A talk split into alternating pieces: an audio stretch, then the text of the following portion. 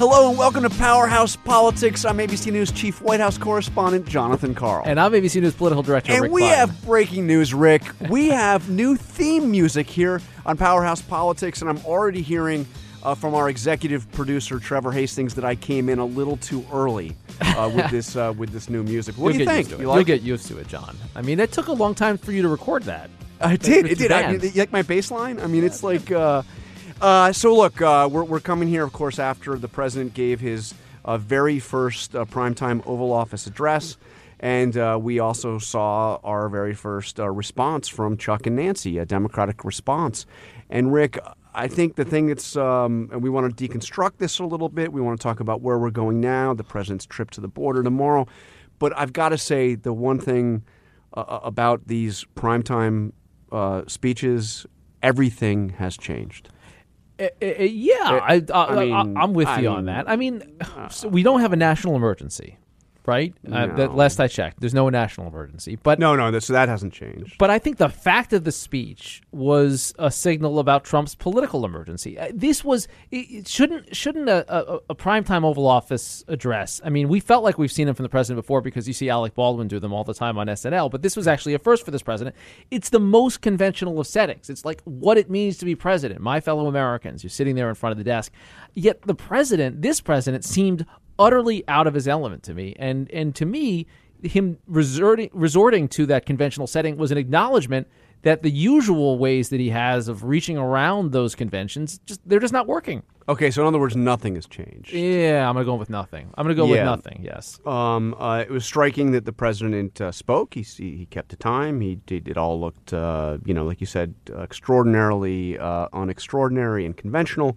Um, but he didn't really say anything new. Although there was a, there was a, there was a, I, I, I did detect a piece of rhetoric that was slightly new. It didn't really strike me as particularly Trumpian. But listen to this. Some have suggested a barrier is immoral. Then why do wealthy politicians build walls, fences, and gates around their homes? They don't build walls because they hate the people on the outside, but because they love the people on the inside. So yeah, um, I don't know. What, what do you what do you make of that? So the wall is an act of love. You remember back in the campaign when Jeb Bush said that immigration, uh, that, that that coming coming to the United States is an act of love, and the president derided that. The then candidate Trump. Yeah, no, this I is do. kind of turning the whole argument on, on its head. I look, I, I, So it's an act of love to keep to keep people out. Yeah. Look, I, I I think this was a, a different. Who do you think came up with that? By the way, do you think this was something that was this? Did Trump handwrite this line in his speech, or do you think this? You know, was there was there a pro, what, what do you what's your sense on the process? Um, that that was written by someone that was coming up with fortune cookies. I'm pretty sure. Okay, Uh, all that, right. that that that's the the level here. Now, they, look, we know Stephen Miller had fingerprints all over this, right? I don't know if that's a Millerism quite. Maybe that's an attempt to, to sand some of the rougher edges out. It did seem like overall this was a it was a different uh, a different tack, not just the the fact of this speech, but the emphasis on on needing a, a wall out of humanitarian grounds. This wasn't about keeping the rapists and the criminals out, although there were some references to, to that as well. This was more about uh, what he termed a humanitarian crisis and and trying to paint that picture, and that's how this kind of odd formulation about uh, politicians and love came up.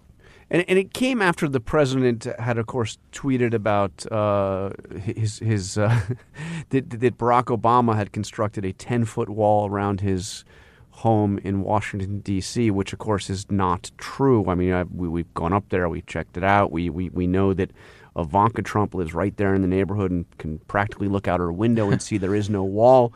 Um, but um, does that mean if Obama has not constructed a wall? That I mean, what, what, what's the implication? I I think the implication is just that the president is hoping that people make a common sense connection on this, and th- this whole appeal to common sense. You know, I- thought I thought an undercurrent of this entire speech was the president just wants.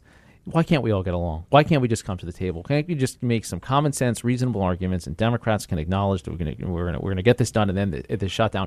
It was, I think, to a lot of Democratic ears, rich because this president has made his political mark with with mockery and with misstatements, uh, often often falsehoods that are intentional. And to now, at this moment, say to the Democrats, just be reasonable. You know, call your member of Congress, tell them to come and, and talk to us. I, I just don't think that really persuades a large swath of the public, but I could be wrong. Yeah, and, and yet uh, the, the, Democrats are being unreasonable in, in, in this sense. Uh, to, to, say that they're not going to give one dollar uh, to uh, to the construction of new wall on the on the southern border uh, seems to me to be an odd you know position. I understand the president obviously campaigned on having Mexico pay for it. I understand that they think it's uh, you know a, a, waste and, and, and by no means the effective most effective way to to secure the border. Um, but you know, politics is the art of compromise, and as the one thing that the president pointed out in his speech, which was absolutely correct and totally fact checkable and accurate, is that many of these uh, Democratic leaders, uh, including Chuck Schumer uh, have supported uh, new construction of, of new fencing, uh, whatever you want to call it, on the southern border. Now, they did it in the context of comprehensive immigration reform. We understand it's not, not entirely the same. But why this like moral position that uh, we can't, we're not going to, comp- we're not going to move one inch on the wall? It, it, does seem, it does seem to be a strange point of like you know, we, are going to draw the, the, the, our line in the sand on this. Why? Why? Well, I think it's a, that's a good question for our for our guest, the chairman of the of the Congressional Hispanic Caucus, in a, in a few moments. But I, I, clearly, uh, a lot of it has to do with the fact that Trump wants it. It was such a um, a vital part of uh, of the of the, the campaign rhetoric, the, the wall that Mexico was going to pay for. It's come to symbolize a lot more than a, a wall, and uh, I think for Democrats who've just taken power a week ago and feel like they are winning this this shutdown fight uh, because they're seeing the president spin furiously around this and try to minimize the impact and minimize the human toll and and use tools that he hasn't put at his disposal in the past. They recognize that they're on to a powerful galvanizing issue. I think you saw that in the Schumer Pelosi response. And they can say that not only is the wall no longer a wall, that and now that Mexico is not going to pay for it, Congress isn't going to pay for it either. And that for a lot of Democrats constitutes, yes, a political victory. So I, I sat down with the vice president before the uh, president's primetime address, and uh, interesting conversation. Uh, but but I, I I started by challenging him on a number of the things the president has said during the course of this debate that have been really flatly untrue. Uh, you know, misstatements, exaggerations, outright falsehoods. I, I, listed a few of them. I thought it was an interesting exchange. Take a listen, Rick. How can his word be trusted on this when he has said so many things that are just not true about this crisis? He said that Barack Obama has a 10 foot wall built around his house here in Washington. You know that's not true.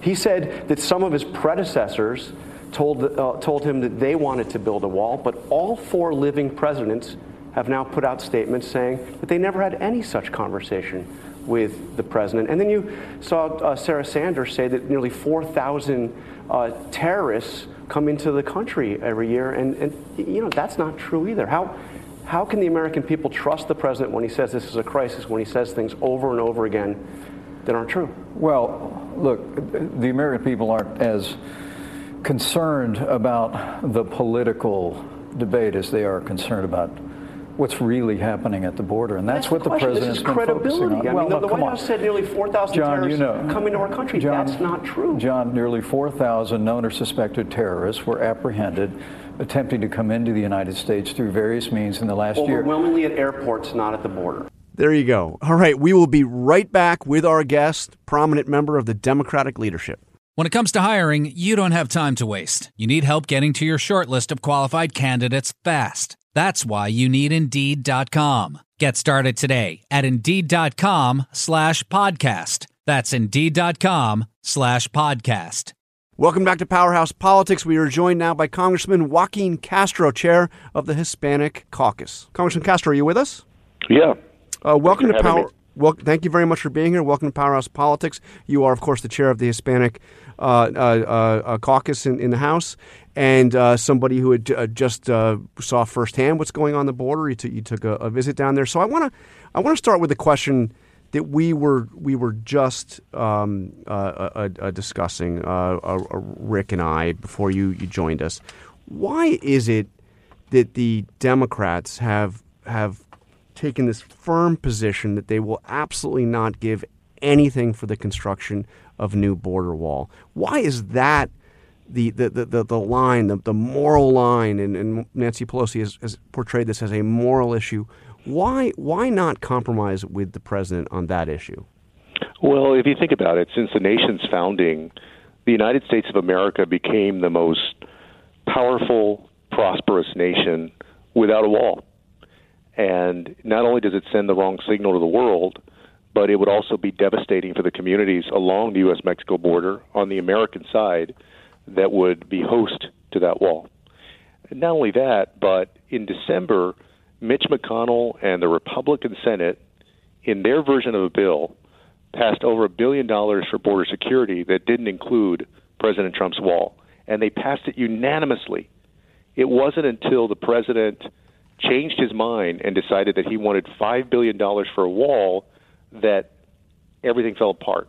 And so, Democrats, as you all know, we've passed the same identical bill that was passed in the Senate to reopen the government now and what I think is going to happen is I think you're going to have you're going to see you already have four Republican senators who have said that we should basically go with what both chambers voted for uh, and put the president's wishes aside.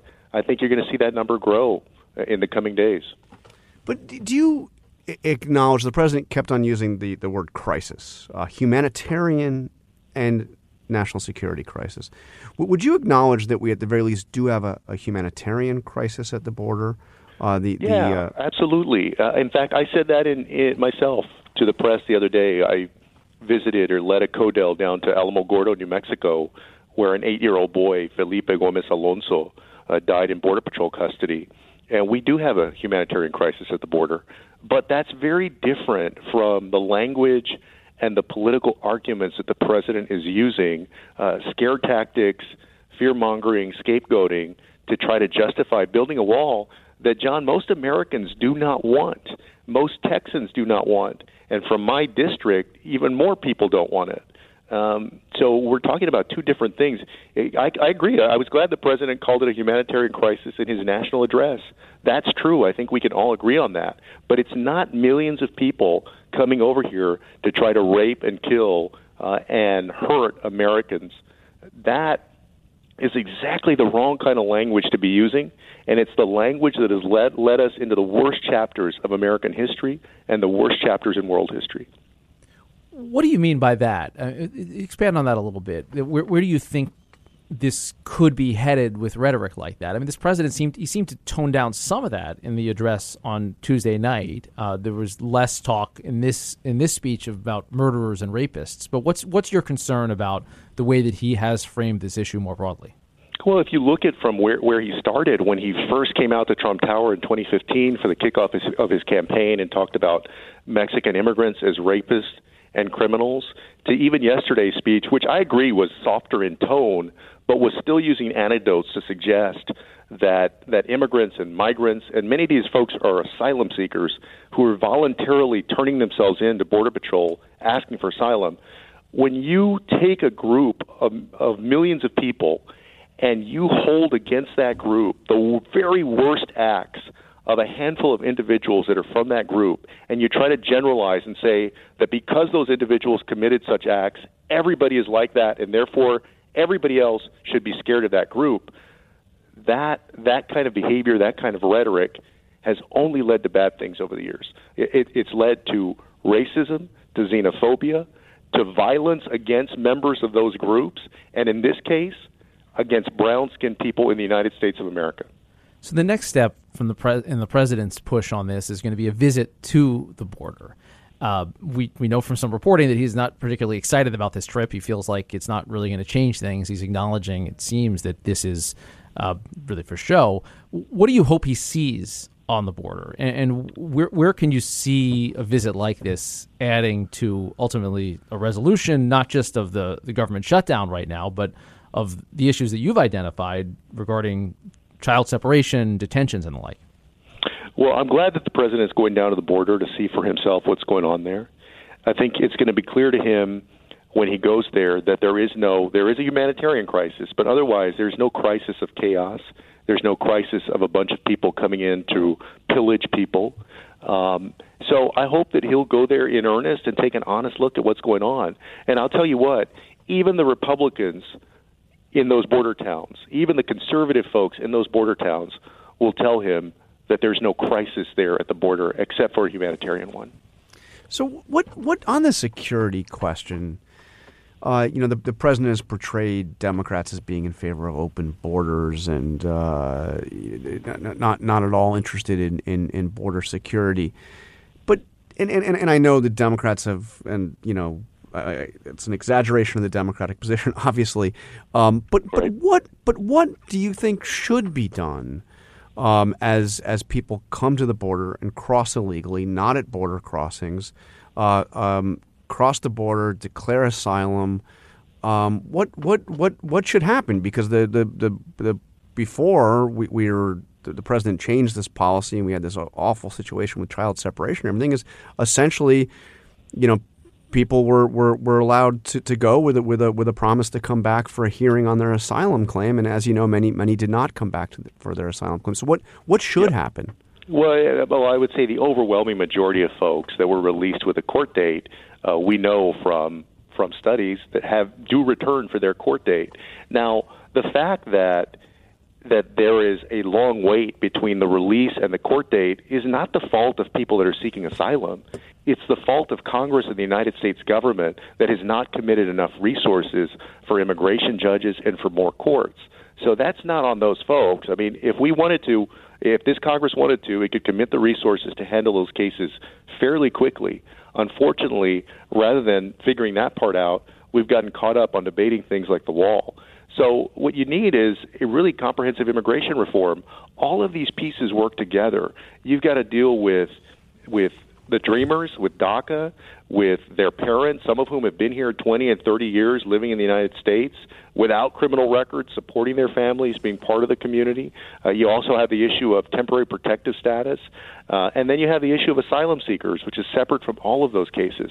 So it all kind of gets lumped into this idea of immigration, but you really have people that are in distinct situations. And that's why it's tough to deal with all of this stuff piecemeal because each of those things, even though they're unique, they kind of affect the others. Can you talk a bit about this, uh, the, the, state of the Democratic Party one week into the majority? I, I am struck by the, the, It's been less than a week since you've been in the majority for the first time in your congressional career. Yeah, that's right. Uh, Sixteen years. Yeah. Yeah. So uh, it, has been a little while, and. Um, seeing uh, Nancy Pelosi and Chuck Schumer deliver that response, they're obviously speaking uh, from a point of, of, unity. What has this debate done for the Democrats in this initial phase? Uh, obviously, you didn't expect to take over with a with a with a shutdown yeah. government, with a president demanding a border wall that you don't want to fund. But what has this meant for for the party? Well, I mean, look, you know, yeah, this for me, I spent 10 years in the state legislature in Texas in the deep minority, and then, and then six years in the deep minority in Congress. And so this is the first time that I'm in the majority party as a Democrat. And we would like to be able to focus on things that create opportunity for people in this country, for Americans, education, healthcare, economic prosperity. But the first thing that we're dealing with is a shutdown that is caused really by the president uh, and the fact that Mitch McConnell won't stand up to the president and override a veto. Uh, so it's it's not the way that we wanted to start this thing out. But I think yesterday uh, Chuck Schumer and Nancy Pelosi, uh, you know, laid out the case uh, as to reopening the government uh, and the fact that there's there was unanimous there was unanimous agreement in the Senate and overwhelming majority agreement in the House on opening up the government, and still the president is getting in the way of that. So. Um uh, we, we know you've got to run. I've got I've got uh, I've got two very quick ones to uh, to, to, to ask you. Uh, first of all, just clear something. Are, are you running for senate at any point? Are we, we going to see we going to see a, uh, a, a Joaquin Castro for senate campaign? No, no plans for that right now. No, I'm focused on the House, Not, and you know I'm on the Intelligence Committee. Besides being chair of the Congressional Hispanic Caucus, we have a lot of work that's coming up um, on the Intelligence Committee, as you all know. Uh, so, you know, very much focused on my work right now. uh, focused on your work. So that's not ruling it out. It's not ruling it out. Um, so um, I also, I, you, you, mentioned the response that we that we heard from uh, from uh, Chuck Schumer and Nancy Pelosi. It's obviously one of the hardest things in the world is to get the optics right.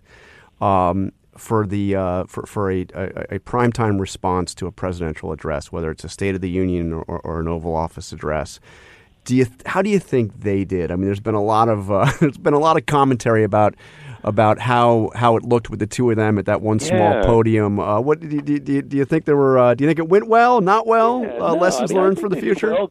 Yeah, I think they did well, all things considered. I mean, you know, remember the president, they'd probably been planning this for a few weeks. I mean, you Democrats had one day to basically prepare to to get your script together, get your remarks together, and then get on there and, and do your thing.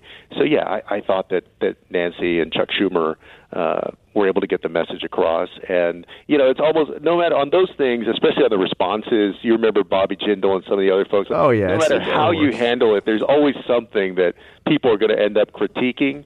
You know, but no, I think they did a fine job. And the bottom line is there going to be no new wall. I mean, is, is Trump going to be totally, totally lost on this? Not, not, not, not, not a foot of new wall on the southern border. Well, I mean, I certainly hope that there's no wall that's built, um, no new wall that's built, and yeah, I think that we're going to see more and more Republicans in the Senate, in particular.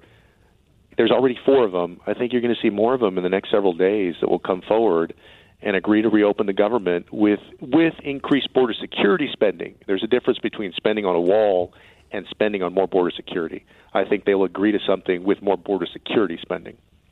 All right, Congressman Castro, thank you very much for joining us on Powerhouse Politics. Thank you, guys. Take care.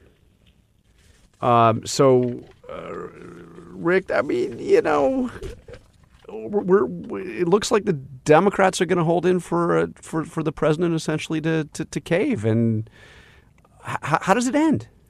It reminds me, John, of a uh, of uh, a fight that the Democrats engaged in against President George W. Bush right after he'd been reelected. Republicans were riding high at that moment. They didn't and they had full control of Congress. Uh, and the president, as you recall, he started that second term with this big push around Social Security reform, privatization, partial privatization of Social Security. It never really had public support. It, it was it was never a, a particularly popular thing. Uh, Democrats used that to rebound their political prospects. And it was Harry Reid and Nancy Pelosi, uh, along with Chuck Schumer, who used that as a, as a galvanizing issue that um, I think then, along with the Iraq War, they, they rode to the majority. It feels to me like Democrats are sensing that President Trump knows he's losing and that President Trump kind of thinks he's losing as well. And that ultimately, he is going to have to decide. You do the explosive thing and declare this national emergency and try to do a border wall, even with the skepticism in his own party. And there'll be a lot of Republican voices who say this isn't even legal, this isn't constitutional. Or do you do the other thing that's a really bad option for the president right now, which is to walk away and and and and, and fight for another day? He may like the fight more than he's ever wanted the wall. So maybe that's where it ends. He does like a fight, and he's got Lindsey Graham saying if he loses on this, it's the end of the Trump presidency. If Yeah, he gives in on this, I don't think it's done. You know, Lindsey Graham said a lot about the Trump presidency. He also said it'd be the end of the Republican Party if Trump won the nomination. So Yeah, there, you know, yeah. take that for what it's worth. I think I, I think he. that still may be right. he may be right. we'll, check back in a few years. We'll have different theme music by then, John. But I think he, at this moment, uh, it, it, it- does he just walk away from this fight? No, of course not. I don't. That's not. That's not what's in the president's blood on this. Um, I still think he will find something that he's able to say as a wall, or the portion of the wall, or or movement on the wall for the very risks that, that he identifies on on the right. But it is fascinating to see this president, who's such a kind of master communicator, manipulator, what have you, or the, has this these um, vaunted political skills to move his base, uh, recognizing that it's just not working for him. And uh, I think this week has has demonstrated that, up to and including the trip that's coming up tomorrow. All right. Well, on that note, Rick, that is all the time we have for Powerhouse Politics. We will be back next week with our new theme music. Thank you for listening. Thank you to Trevor Hastings, Avery Miller, Angie Yak, and the entire Powerhouse Politics team.